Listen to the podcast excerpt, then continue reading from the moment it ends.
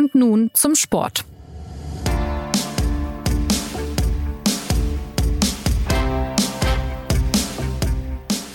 Die wundersamste Fußballmannschaft Deutschlands ist seit einiger Zeit Borussia Dortmund, eine Elf, die manchmal toll und begeisternd spielt und dann wieder ganz schön enttäuschend. Dabei hat der BVB einen durchaus illustren Kader beisammen und steht trotz einiger Durchhänger immer noch auf Platz 2 der Bundesliga. Erklärungsansätze gibt es viele, mal geht es da um Verletzungen, mal um den Trainer und dann wieder um die Abwehr. Fakt ist, kaum eine Elf unterliegt solchen Schwankungen wie die Borussia. Höchste Zeit also, um auch bei und nun zum Sport einmal einen kleinen Leistungscheck zu machen. Ich bin Jonas Beckenkamp und meine Gäste sind heute Freddy Röckenhaus, BVB-Experte der Süddeutschen Zeitung und Martin Schneider, der Fußball alles und überhaupt Experte der SZ. Hallo ihr beiden. Hi. Hallo. Hallo Allzweckwaffe. Also, äh, die Einführung ist schon mal sehr ähm, äh, fabulös. Ne? Dann starten wir mal zum Warmwerden mit einem Roundup. Also die Dortmunder haben am Wochenende 3 zu 2 in Hoffenheim gewonnen und trotzdem war am Ende doch irgendwie keiner so richtig zufrieden. Martin, warum denn? Ich glaube, ich glaube, polyvalent war das äh, Wort, das auch mal in Dortmund äh, en vogue war äh, zur Allzweckwaffe. Warum war niemand zufrieden? Es war niemand zufrieden oder es waren wenige Leute zufrieden, weil der Sieg von Dortmund offensichtlich glücklich war, äh, wenn man das Spiel kurz nachzeichnet. Geht los mit einem super Tor. Das heißt, nach der Pokalniederlage gegen St. Pauli kommen sie eigentlich äh, fast perfekt in das Spiel rein. Äh, Haaland, der dann reindrückt und dann verfällt Dortmund in eine schon oft gesehene, aber immer noch äh, durchaus unerklärliche Passivität, äh, kassieren dann das 1-1, eigentlich viel zu spät, eigentlich müssen sie es schon vorher kassieren kommen dann ja nicht so wirklich gut aus der Pause, aber schießen zwei Tore mit den ersten zwei Chancen und kassieren dann nur ein Tor mit der Option, dass äh, vor allem Sebastian Rudi dann, glaube ich, kurz vor oder äh, in der Nachspielzeit eigentlich das 3-3 machen kann. Also nehmen drei Punkte mit, das ist äh, sicherlich das Positivste. Erling Haaland ist nicht schwerer verletzt, das ist das zweite Positive, aber eben ein offensichtlich glücklicher Sieg. Also, bevor wir in die Tiefe gehen, Freddy, vielleicht an dich mal nochmal die Frage. Du begleitest ja den BVB schon durch die ganze Saison. Ganz global gesehen, wo steht diese Elf aus deiner Sicht aktuell? Wie gut ist sie? Wie schlecht ist sie? Was fehlt ihr? Puh, da haben wir ja die nächsten 30 Minuten schon voll. also erstens äh, schaue ich mir das ja nicht erst seit äh, dieser Saison an, sondern schon über viele Jahre. Und äh, was ich feststelle in letzter Zeit ist, dass sehr häufig äh, hier in Dortmund im Verein eigentlich sich so eine, ähm, so eine, so eine Haltung zu dem ganzen Thema breit macht. Naja, das Problem hatten wir ja sogar schon bei Jürgen Klopp. Und keiner der Trainer, die es dann zwischen Jürgen Klopp und jetzt gab, ist eigentlich mit dieser Launenhaftigkeit der Mannschaft nicht geschlagen gewesen. Das könnte man jetzt so auslegen, dass man äh, Marco Rose freispricht. Äh, Soweit würde ich jetzt im Moment vielleicht noch nicht gehen, aber man muss auf jeden Fall bedenken, letzte Woche, als Dortmund sich die, äh, den Pokalaussetzer in St. Pauli geleistet hat, da ist, ich glaube, am gleichen Tag oder am Tag davor Thomas Tuchel zum Welttrainer äh, gekürt worden, als Nachfolger von Jürgen Klopp. Das heißt also, zwei Dortmunder Trainer sind in zwei Jahren hintereinander Welttrainer geworden. Und auch die beiden hatten genau das Problem. Also Jürgen Klopp ist ja nicht einfach nur, weil in Liverpool mehr gezahlt wurde, plötzlich gewechselt, sondern äh, das war ja ein Prozess äh, während der, der letzten Klopp-Saison, wo zwischenzeitlich der BVB auf dem letzten Platz stand, einige Zeit lang. Und äh, nicht, nicht am Anfang der Saison, sondern mittendrin. Und äh, ernsthafte Gedanken aufkamen, ja, was ist denn eigentlich, wenn wir jetzt absteigen? Und auch da muss man sagen, hat Klopp eigentlich von, äh, da hat eigentlich auch er schon diese Problematik kennengelernt. Tuchel in seinem zweiten Jahr auf jeden Fall auch. Und alle danach sowieso. Also Peter Bosch äh, hat, glaube ich, irgendwie mit sieben Siegen angefangen und dann äh, sieben oder acht oder neun Mal hintereinander verloren. Auch solche Spiele gehabt wie gegen Schalke beispielsweise. Ich glaube, wenn ich mich recht entsinne, ist ja schon ein paar Jahre her, drei oder vier null geführt und dann noch unentschieden gespielt. Also innerhalb eines Spiels solche äh, extremen äh, Schwankungen. Das ging auch allen Nachfolgern äh, so, äh, das ging sogar auch Edin Terzic äh, so, der im letzten Jahr übernommen hat von Lucien Favre. Und wo man auch sagen muss, dass er vor allen Dingen in der ersten Zeit dann große Probleme hatte, äh, da eine Stabilität, eine Konstanz reinzukriegen. Also genau das Thema, über das wir jetzt im Moment sprechen, spricht Dortmund eigentlich schon seit fünf, sechs, sieben Jahren. Und äh, da muss man dann irgendwann an den Punkt kommen, dass man sagt, äh, lieber Marco Reus, äh, du hörst das nicht gerne, aber Mentalität ist ein Wort, das äh, in die Fußballsprache gehört. Diese Mentalitätsdebatte, die gibt schon lange und man landet ja bei so psychologischen Fernanalysen im Fernsehen, in diversen Fußballsendungen auch immer wieder bei diesem Begriff oder auch bei dem Charakter einer Mannschaft. Ähm, Martin, du hast mir neulich mal erzählt, dass du diese Begriffe gerne vermeidest. Warum?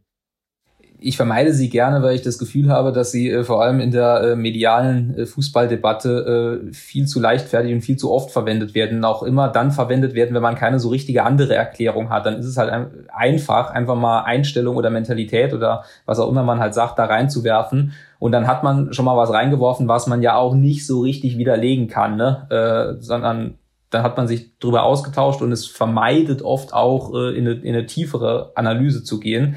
Deswegen gucke ich immer, ob es nicht andere Erklärungen gibt. Ich glaube, es, es gibt in Dortmund auch andere Erklärungen. Ich sage aber auch, dass äh, Mentalität oder, oder Einstellung oder Psychologie definitiv ein Faktor ist, den man nicht ausklammern sollte und der auch oft eine Rolle spielt. Und das hat schon einen Grund, warum auch ganz viele ähm, Trainer, Verantwortliche, äh, äh, Spieler da immer wieder drauf zurückkommen. Jetzt hat Freddy ja schon Marco Reus angesprochen, dass der anscheinend ja auch dieses Wort Mentalität nie sehr gerne hört. Er ist der Kapitän des BVB, Freddy. Du kennst ja Leute wie Reus und Mats Hummels, ähm, äh, also wirklich Teile dieser Mannschaft wirklich schon sehr lange und auch sehr gut und auch persönlich, hast sie oft getroffen, sprichst mit ihnen.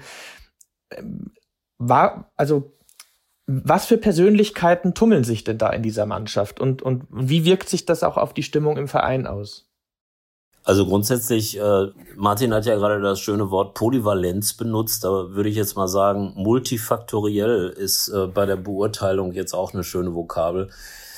Ähm, es gibt natürlich immer verschiedene Faktoren, aber einer davon ist sicherlich, dass es, äh, dass es in der Mannschaft eine, eine, offensichtlich eine Neigung gibt zum Durchhängen. Und wenn man jetzt mal vergleicht, wer im Kader bei äh, Jürgen Klopp äh, dabei war, und das jetzt mit heute vergleicht, dann sind wahrscheinlich Hummels und Reus die einzigen, die noch da, äh, aus den alten Zeiten übrig geblieben sind.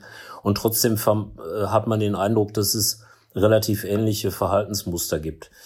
Ähm, das kann natürlich daran liegen, dass man, äh, dass es eine gewisse Handschrift gibt beim beim beim Dazukaufen von Spielern. Also es gibt eine sehr klare Ausrichtung darauf, dass man spielerisch mithalten möchte mit den ganz Großen. Und deswegen gibt, wimmelt es natürlich von spielerisch, fußballerisch sehr begabten Spielern beim BVB. Äh, ich würde auch ganz klar sagen, da bin ich auch, glaube ich, beim Martin, äh, du schaffst es ohne eine ganz starke äh, Mentalität im Sinne von Willen, etwas zu schaffen, Ehrgeiz, äh, äh, Leidensfähigkeit vielleicht auch, schaffst du es gar nicht in die Bundesliga und schon gar nicht in die Nationalmannschaft, äh, jedenfalls nicht in Deutschland. Und wenn du dir dann die Mannschaft äh, vom BVB anguckst, dann gilt das natürlich zunächst mal. Deswegen kann ich auch verstehen, dass äh, Marco Reus äh, jedes Mal, wenn er auf, der, auf diesen Begriff Mentalität angesprochen wird, einen Hals kriegt und, und im Grunde genommen sagt, das, äh, natürlich ist das alles eine blödsinnige Diskussion. Ja, zum Teil.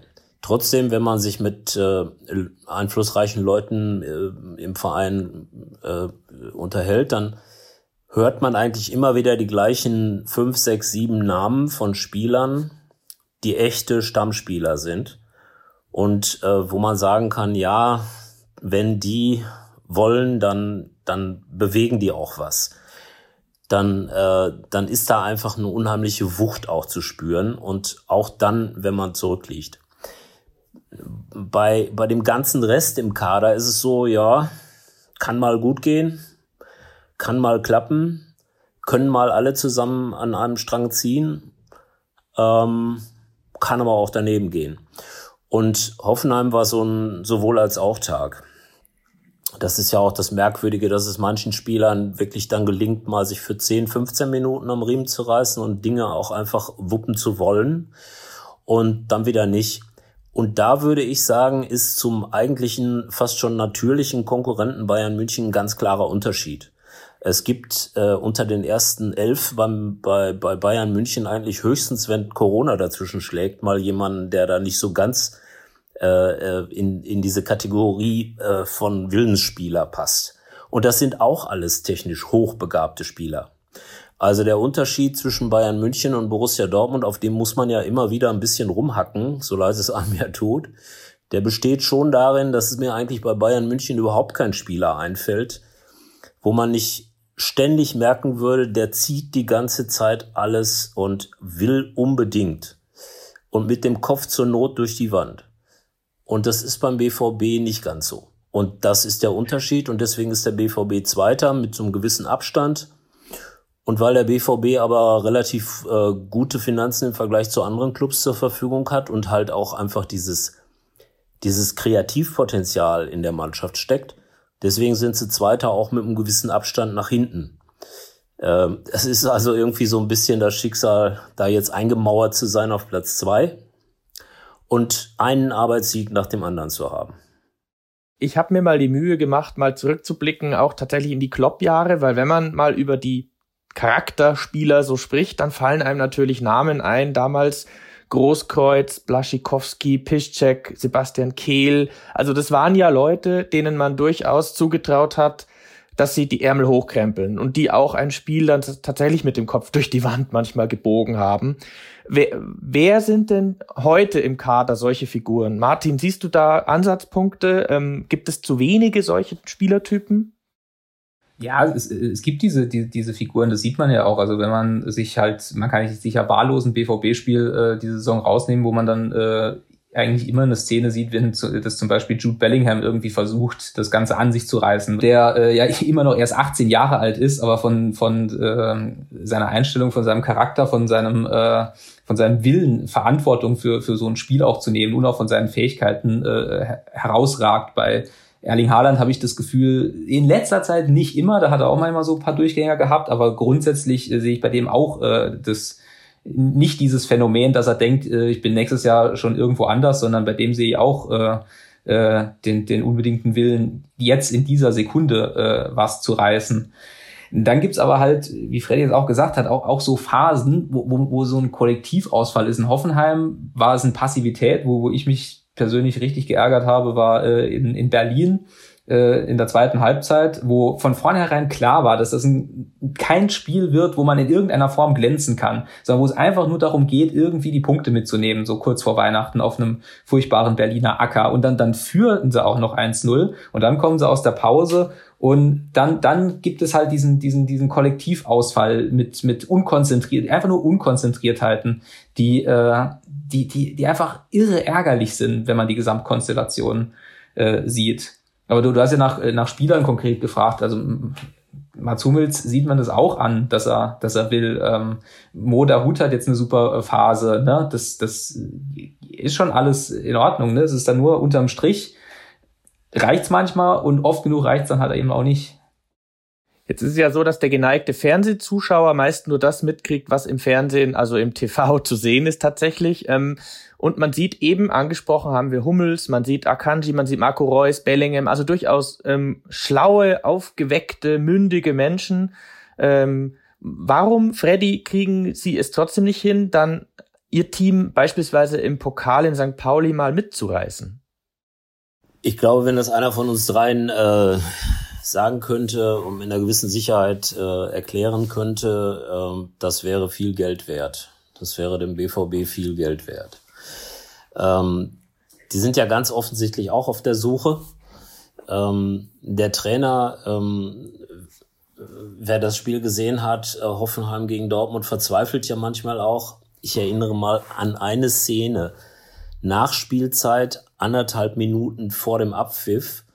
Dortmund führt 3 zu 2 auswärts gegen eine sehr, sehr starke Hoffenheimer Mannschaft und wird noch ausgekontert fängt sich also einen echten Tempogegenstoß, Reus, äh, Reus äh, Rose wird auf der Bank eingeblendet oder neben der Bank eingeblendet und verzweifelt ganz, ganz offensichtlich, schüttelt den Kopf, schüttelt den ganzen Körper und fragt sich, wie kann das sein bei einer erwachsenen Fußballmannschaft auf diesem Niveau? Man möchte dann allerdings auch den Trainer zurückfragen, ja, ist das nicht dein Job?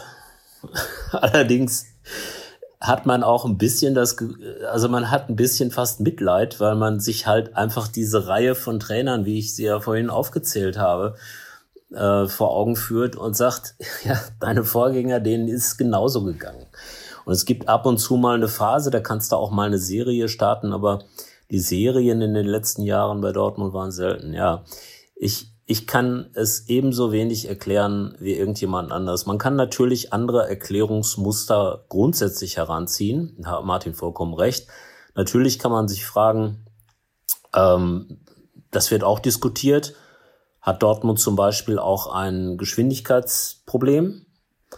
Ähm, also ist man, beraubt man sich sozusagen dieses, äh, dieses derzeit sehr modernen Mittels, äh, zwei sehr starke, äh, ganz, ganz schnelle Außenspieler zu haben oder vielleicht auch aus dem Mittelfeld heraus so, so richtig raketenartig zünden zu können mit dem Ball am Fuß, was jahrzehntelang eigentlich fast verpönt war. Aber heute kannst du Impulse setzen im modernen Fußball durch extreme äh, Schnelligkeit. Dortmund hat eigentlich die letzten äh, Jahre immer extrem schnelle äh, Mittelstürmertypen gehabt. Lewandowski, Aubameyang, jetzt Haaland. Äh, auf den anderen Positionen könnte man sagen, ja, vielleicht ein bisschen auch den Trend verschlafen, vielleicht aber auch zu, zu viel Betonung auf diesem Ballkünstler, wahnsinnig spielerisch, kreativ stark ähm, und andere Elemente etwas unterschätzen. Also wenn man über Jude Bellingham zum Beispiel spricht, das war ja interessant, dass Martin den von der Münchner Perspektive aus sofort auch ausgemacht hat als den Typen, der so ein Führungsspieler ist, der dann versucht, was an sich zu reißen. Mit 18 Jahren. Äh, noch dazu mag keine so große Rolle spielen, aber ist ja ein ausländischer Spieler, der mit seiner Mutter am Phoenixsee in Dortmund wohnt und so ein bisschen in so einem Provisorium. Und der marschiert dann, äh, der marschiert dann voran. Wenn aber in Dortmund über Bellingham gesprochen wird, wird auch viel darüber gesprochen, ja, wenn er mal ein bisschen besser Fußball spielen würde weil er natürlich Fehlpässe dabei hat, weil er kleine technische Unsauberkeiten dabei hat und so weiter. Äh, man, man wünschte sich eigentlich fünf Bellinghams in der Mannschaft, dann sähe dir das Rennen um die Meisterschaft wahrscheinlich offener aus. Ähm, aber es wird eben durchaus darüber ernsthaft diskutiert, nach hat er nicht ab und zu auch mal einen Stockfehler drin, den man nicht haben sollte und so weiter. Ähm, also dieses, diese Mentalitätsfrage, die hat der FC Bayern einfach äh, eleganter gelöst. Das, bei, bei Bayern spielen einfach nur Spieler, die eine Mentalität haben, äh, wie Kimmich, Goretzka, äh, Lewandowski, äh, Müller und so weiter. Da könnte man alle aufzählen, die aber gleichzeitig fußballerisch was auch drauf haben. Äh, aber über den Müller, über seine technischen Fehler, über seine unkonventionelle Bewegungsabläufe und so, spricht man eigentlich ganz selten in München. Da sagt man einfach, totaler Mentalitätsspieler, ganz wichtig für die Mannschaft, macht ab und zu ein Tor. Egal. und das ist halt einfach, da, da hat man fast ein bisschen so den Eindruck, dass in Dortmund so ein Hauch von, von Aufsteigermentalität ist. Wir wollen aber immer zaubern und immer irgendwie besonders elegant und so weiter. Und solchen Spielern wohnt halt leider auch ein bisschen inne, äh, dass sie ab und zu, dass die Kreativität auch mal abreißt und dass man dann solche natürlichen Ausfälle hat. Das ist einfach, das ist vielleicht auch menschlich. Also Brandt oder Reus, auch der Hut, sind sicherlich wahnsinnig begabte Fußballer. Die könnten, was das angeht, beim FC Bayern sofort mit, mitmischen. Ähm, aber es gelingt ihnen sicherlich zumindest zur Zeit nicht oder noch nicht, ähm, durchgängig auch so dran zu ziehen und zu zerren mit aller Gewalt. Das gehört aber im modernen Fußball nun heute dazu. Jetzt ist mir aufgefallen, dass die Dortmunder Kaderplaner, also speziell auch Sebastian Kehl, der ja für die Lizenzspieler da zuständig ist, ja schon versucht haben, wehrhaftere Profis zu installieren. Wir haben Bellingham jetzt genannt, ähm, der ist erst 18 Jahre alt. Wir haben, ähm, äh, es spielt da ein Spieler namens Meunier, der eher in die Kategorie äh, wuchtiger Typ Haudegen geht. Dann Emre Can ist gekommen, äh, wie man so schön sagt, auch einer, der mal ein sogenanntes Zeichen setzen kann. Also ich habe schon das Gefühl, dass man ein bisschen versucht hat, die Mannschaft entsprechend umzubauen. Martin, wie siehst du's? Ja, ähm, gutes Thema, wenn wir da ein bisschen in die Tiefe äh, gehen wollen. Ähm, oder ich würde gerne mal zu dem sagen, was Freddy eben mit diesem Geschwindigkeitsdefizit. Das haben wir im vergangenen Podcast auch mal kurz gesagt. Ich finde, dass, dass Dortmund, also ja, ich finde, Dortmund hat dieses Geschwindigkeitsdefizit. Und ich finde, dass Dortmund da auch wieder, wiederholt immer in den gleichen Fehler hineinläuft, dass sie sich quasi diesem Geschwindigkeitsdefizit aussetzen. Das ist jetzt kompliziert ausgedrückt für ähm, die na, fast jeder Ballverlust oder jeder Ballverlust irgendwo im Achterraum, also da vorne, wo, wo Brandt und Bellingham halt äh, agieren. Wenn Julian Brandt mal halt, äh, was er immer halt drin hat, irgendeinen Pass spielt, der dann ein Fehlpass ist in diesem Achterraum. Immer wenn der Gegner dort umschaltet, ist es eine, eine glasklare Torchance für den Gegner, weil Dortmund halt nicht die Mittel hat, äh, dann gegen schnell umschaltende äh, Gegner zu sprinten. Das war gegen Hoffenheim auch brutal. Da hat Akanji zweimal fast schon sensationell gerettet. Und da ist es dann nicht aufgefallen. Gegen St. Pauli war es das zweite Tor. Gegen Frankfurt war es, glaube ich, erst das erste oder das zweite Tor. Aber das sieht, das sieht, das sieht man immer wieder. Und dem, kriegt, dem werden sie nur Herr, wenn entweder Moda Hut einen Supertag hat oder, um mal auf was Positives zu sagen, wenn sie wie gegen Freiburg halt wirklich konsequent ins Pressing reinkommen. Also wenn, wenn das System komplett stimmt. Und wenn ich habe dann halt zwei Möglichkeiten, dieses Defizit und auch diese Gegentorflut dann eben zu, zu äh, beheben. Entweder ich komme dauernd ins Pressing wie gegen Freiburg, das schaffen sie offensichtlich nicht. Oder die Frage würde ich auch mal stellen, ich muss dann möglicherweise halt das System umstellen. Dann muss ich möglicherweise halt mal mit einem zweiten Sechser spielen. Und da, jetzt kommt wieder der Bogen zu deiner Kaderplanungsfrage. Ähm, da frage ich mich, ob, ob dann halt die Position im Kader nicht fehlt. Also so dieser Typ komplett solider Bundesliga-Sechser keine Ahnung, Maxi Arnold, ähm, Robert Andrich, ähm, So bei, bei Eintracht Frankfurt. Ähm, das, das sind alles keine, keine überragenden Spieler, wo man jetzt sagt, wenn man den jetzt holt, gewinnt man automatisch die Champions League. Das nicht, ne? Aber es sind, sind grundsolide Arbeiter, wie, wie Thomas Delaney vielleicht einer war, der jetzt vor der Saison gegangen ist, aber wo ich dann sage, da ist vielleicht eine, eine Lücke im Kader von Borussia Dortmund.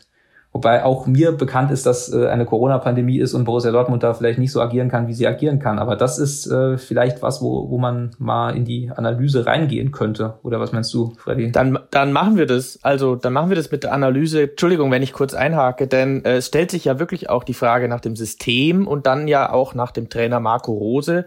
Auch an Rose gibt es ja immer wieder Kritik. Ähm, da geht es um Details wie Auswechslungen, die er sehr spät tätigt manchmal. Ähm, wie umstritten ist er denn jetzt eigentlich in Dortmund, vor allem nach diesen ernüchternden Ergebnissen in der Champions League und zuletzt im Pokal? Ja, als umstritten kann man das, äh, glaube ich, nicht, ähm, nicht bezeichnen. Es gibt, glaube ich, so eine Grundskepsis, die gab es natürlich von Anfang an. Warum? Äh, sein Vorgänger Edin Terzic hat übernommen von Favre, hat eine sehr müde, blutleere Mannschaft übernommen. Am Anfang auch ein bisschen Schwierigkeiten gehabt und dann am Ende mit einer Siegesserie noch eine Qualifikation für die Champions League geschafft und ist Pokalsieger geworden. Also ein rundum wirklich äh, äh, erfolgreicher Trainer, der auch in der Champions League bis ins Viertelfinale gegangen ist und da erst gegen Manchester City recht achtsam ausgeschieden ist. Also das war wirklich eine äh, sehr runde zweite Halbserie. Und dann kommt ein neuer Trainer, weil man den eben einfach relativ früh schon unter Vertrag genommen hat. Dass so jemand dann erstmal sehr auf dem Prüfstand ist, ist klar. Und Terzic ist ja auch noch im Verein. Der ist ja jetzt auch noch sportlicher Direktor. Insofern hat man eigentlich von Anfang an eine ungewöhnliche Situation gehabt. Gemessen daran äh, hält sich die Geduld eigentlich doch noch äh, ganz gut. Ähm, es, es wird schon längere Zeit darüber gesprochen, ob die Systemideen von Rose zu diesem Kader passen. Er kommt auf jeden Fall insgesamt ziemlich gut an. Das äh, merkt man. Also man hört eigentlich allenthalben, dass die Ansprache gut ist, dass die Spieler das schon auch verstehen. Das ist nicht immer umsetzen, meistens eigentlich nicht umsetzen, jedenfalls nicht über 90 Minuten. Das ist nochmal eine andere Frage. Ich würde mal, ich würde es mal so formulieren wollen. Wieder zum Vergleich Bayern München. Bei Bayern München wäre er nicht mehr Trainer. Zu dem Kader. Äh, Dortmund hat Axel Witzel immerhin äh, auf dieser Position 6 äh, der zentrale Spieler einer der besten europäischen Mannschaften, nämlich Belgien hatten Achillessehnenriss letztes Jahr gehabt. Emre Can hat in letzter Zeit vier längere Verletzungen gehabt, zurzeit auch wieder. Äh, meistens Muskelverletzungen. Vollkommen richtig, dass äh, versucht worden ist, da so eine Injektion zu setzen von so Spielern, gerade in dieser Position zentral, defensiv. Man hat fast den Eindruck, eigentlich ist der Kader so zusammengestellt, dass man mit einer Doppel-6 spielt, aber das passiert natürlich meistens nicht, weil es dann auch da wieder den Anspruch gibt, ja, aber wir wollen doch nach vorne einen gewissen Impact haben und wollen, dass da was äh, ordentlich was passiert. Ähm, und wenn man dann das zusammennimmt mit zum Beispiel der mäßigen Geschwindigkeit von Mats Hummels, der natürlich durch seine Erfahrung, sein Stellungsspiel vieles wettmacht, aber einem ab und zu auch fast schon ein bisschen leid tut, wenn er hinter irgendeinem 22-Jährigen herrennt. Das sieht dann unglücklich aus, ja. Also es ist, man kann es nicht einfach nur damit erklären, dass man sagt, auf der und der Position äh, hätte man doch jetzt gerne noch mal jemand anderen und äh, und so weiter. Das ist, man kann sich über die Philosophie unterhalten, man kann fragen, ob denn ein Spieler wie Moda Hut, der ein typischer Spielmacher-Typ ist, ob der eigentlich auf die sechs dann gehört oder ob dann dann nicht einfach automatisch ein defensives Loch und sei es nur ein gedachtes Loch entsteht. Weil so ein Spieler wie Moderhut immer irgendwie in seinem Kopf offensiv denkt. Gott sei Dank. Deswegen ist er da so gut. Und vielleicht kann man sich da auch überlegen, ob es nicht ein, ein Überangebot eigentlich an Spielern gibt, die offensiv zentral gut sind. Marco Reus, äh, ist da genauso wie Julian Brandt und Moda Hut. Das sind eigentlich alles Spieler für die gleiche Position, die man eigentlich alle auf dem Platz haben will. Und jetzt ist halt die Aufgabe für Rose insofern schwierig. Wo stelle ich die jetzt eigentlich alle hin? Also man kann sich schon darüber unterhalten, äh, ist der Kader richtig zusammengestellt? Das finde ich auch. Unter dem Aspekt Schnelligkeit, unter dem Aspekt Zweikampfhärte, Mentalität im Sinne von Willen zu beißen, Fähigkeit zu beißen. Man kann sich aber auch fragen, ist man nicht auf manchen Positionen überbesetzt auf anderen unterbesetzt? Äh, auch von der Klasse her unterbesetzt. Wenn ich mir äh, Guerrero angucke, wo jeder sagen wird, toller Fußballer, verschuldet aber zwei Gegentore gegen Hoffenheim.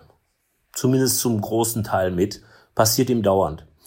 Ist eigentlich von seiner Denke her kein Außenverteidiger. Tuchel hat ihn ja auch in seiner frühen Zeit bei Dortmund, hat Tuchel ihn ja auch gezielt im Mittelfeld eingesetzt, weil Tuchel das ganz gut erkannt hat, das Potenzial von Guerrero da auf der Position. Nur ist er wieder Verteidiger, weil er das wohl auch in der Nationalmannschaft überwiegend spielt. Äh, alles Fragen, ja, die muss eigentlich der Trainer klären.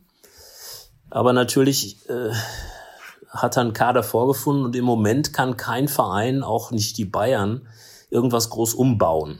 Das heißt, Dortmund wird auch im Sommer keinen großen Markt haben für seine eigenen Spieler, um die einigermaßen irgendwie an einen Mann zu bringen, die, die man vielleicht loswerden will. Und selber kaufen kann man äh, natürlich in der Situation, in der Kassensituation, die es durch die leeren Stadien gibt, auch nur begrenzt. Darf ich mal kurz einhaken, ähm, weil wir gerade über den Markt sprechen ähm, und wir kommen auch schon zum Ende des Podcasts. Ich würde ganz gern noch kurz über Erling Haaland sprechen. Er ist jetzt gerade verletzt, es scheint aber nicht so schlimm zu sein. Gibt es denn überhaupt irgendein plausibles Szenario, bei dem dieser Spieler tatsächlich in Dortmund verbleiben könnte? Der ist ja eigentlich von außen betrachtet viel zu gut, um in der Bundesliga um Platz zwei oder drei zu spielen, oder? Ja, um Platz drei scheint er ja nicht zu spielen. Er scheint ja, er scheint ja im Grunde genommen festgenagelt auf die zwei. Ähm, ja, ob ihm das reicht, das ist eine, das ist bei so einem ungewöhnlich äh, ambitionierten Spieler natürlich immer so eine Sache. Ähm, da gibt es zwei Aspekte zu. Der Markt besteht im Moment offensichtlich wirklich aus zwei Vereinen für Haaland. Das sind Manchester City und Real Madrid. Real Madrid ist finanziell gerade auch nicht so gut gestellt. Die haben ähnliche Rahmenbedingungen wie Bayern und, und der BVB auch. Haben ihren Stadionneubau am Hals, haben die ähnliche Aus, äh, Einnahmeausfälle wie, wie die deutschen Vereine. Ähm, und haben so einen gewissen Kilian Mbappé, den sie unbedingt haben wollen. Der auch nicht so ganz preiswert wird. Ähm, außerdem haben sie einen Mittelstürmer, der den Anspruch erhebt, das noch zwei, drei Jahre machen zu wollen. Genauso wie Bayern halt Lewandowski hat, haben die Benzema. Würde ein Haaland da hingehen wollen? Vielleicht nicht. Äh, wenn man sich Haaland anguckt, dann geht er in Spielen, wie ihr auch gerade schon beide, glaube ich, gesagt habt, gelegentlich schon auch ein bisschen unter. Das liegt daran, dass er eben noch längst nicht die Klasse hat von Lewandowski oder die äh, Beständigkeit von Lewandowski. Ähm, Kopfballspiel, ich meine, der ist gefühlte 2,50 Meter groß, aber sein Kopfballspiel ist relativ mäßig, finde ich. Äh, all solche Dinge sind da noch verbesserungsfähig. Und insofern wird der Berater sich sagen, hm, Sommer 2023 könnte ein Jahr sein, in dem sich die Dinge wieder normalisiert haben. Äh, da kriege ich so einen Transfer vielleicht zu viel besseren Bedingungen hin. Das bedeutet auch für jemand wie den Mino Raiola, den Berater, durchaus dann einen Unterschied von fünf bis zehn Millionen für ihn selber, für sein eigenes Honorar. Aber auch für solche Fragen wie Handgeld und so, was da ja auch eine große Rolle spielt. Also insofern ist der Transferzeitpunkt 2023 eigentlich günstiger in der jetzigen Corona-Situation, die wir eben einfach weiterhin haben mit all den Unsicherheiten. Und die zweite Sache ist, dass äh, Haaland sich ja nicht unwohl fühlt in Dortmund. Der, der ist gerne in Dortmund. Das ist eine ganz junge Mannschaft, das weiß der auch zu schätzen. Ähm, da gibt's viele Buddies. Äh, es ist auch nicht so, dass die jetzt die ganze Zeit das Gefühl haben, sie spielen nur Scheiß sondern die spielen ja schon teilweise auch einen, einen super Fußball, wo Halland dann am Ende wie gegen Hoffenheim mal so den Fuß hinhält und eindruckt. Das mag man als Torjäger. Ähm, das ist, äh, das ist insofern überhaupt nicht so unrealistisch, wie immer behauptet wird. Die Sache ist überhaupt nicht äh, erledigt. Und äh, wenn ich jetzt 10 Euro setzen sollte, dann würde ich sagen, Haaland bleibt in Dortmund in diesem Sommer. Okay, das ist ja noch eine Ansage. Dann warten wir mal ab, wie es weitergeht mit Holland. Am 6. Februar, die Bundesliga pausiert ja jetzt, geht's für den BVB weiter gegen Leverkusen. Da äh, ist er wahrscheinlich noch nicht wieder fit. Es soll ja ein Muskelfaserriss, ein kleinerer Muskelfaserriss an den Adduktoren sein. Ja, also die Borussia ist immer noch ein Rätsel, aber wir haben erfahren, dass es durchaus Gründe für die schwankenden Leistungen gibt und dass sie in Dortmund bemüht sind, das in den Griff zu kriegen. Ähm, wer ein grenzenloser Optimist ist, der darf trotzdem dran glauben, dass es nochmal spannend wird in der Bundesliga. Sechs Punkte ist ja der Abstand zu den Bayern. Es sind noch reichlich Spiele zu absolvieren, also vielleicht geht ja doch noch was. Und vielleicht hören wir auch Freddy nochmal im Laufe der Saison. Bis hierher sage ich Danke an ihn und an Martin. Und damit bleibt mir noch der Hinweis auf unser Feedback-Postfach. Unter podcast.sz sind wir jederzeit ansprechbar. Bis dahin, ciao, bis zum nächsten Mal.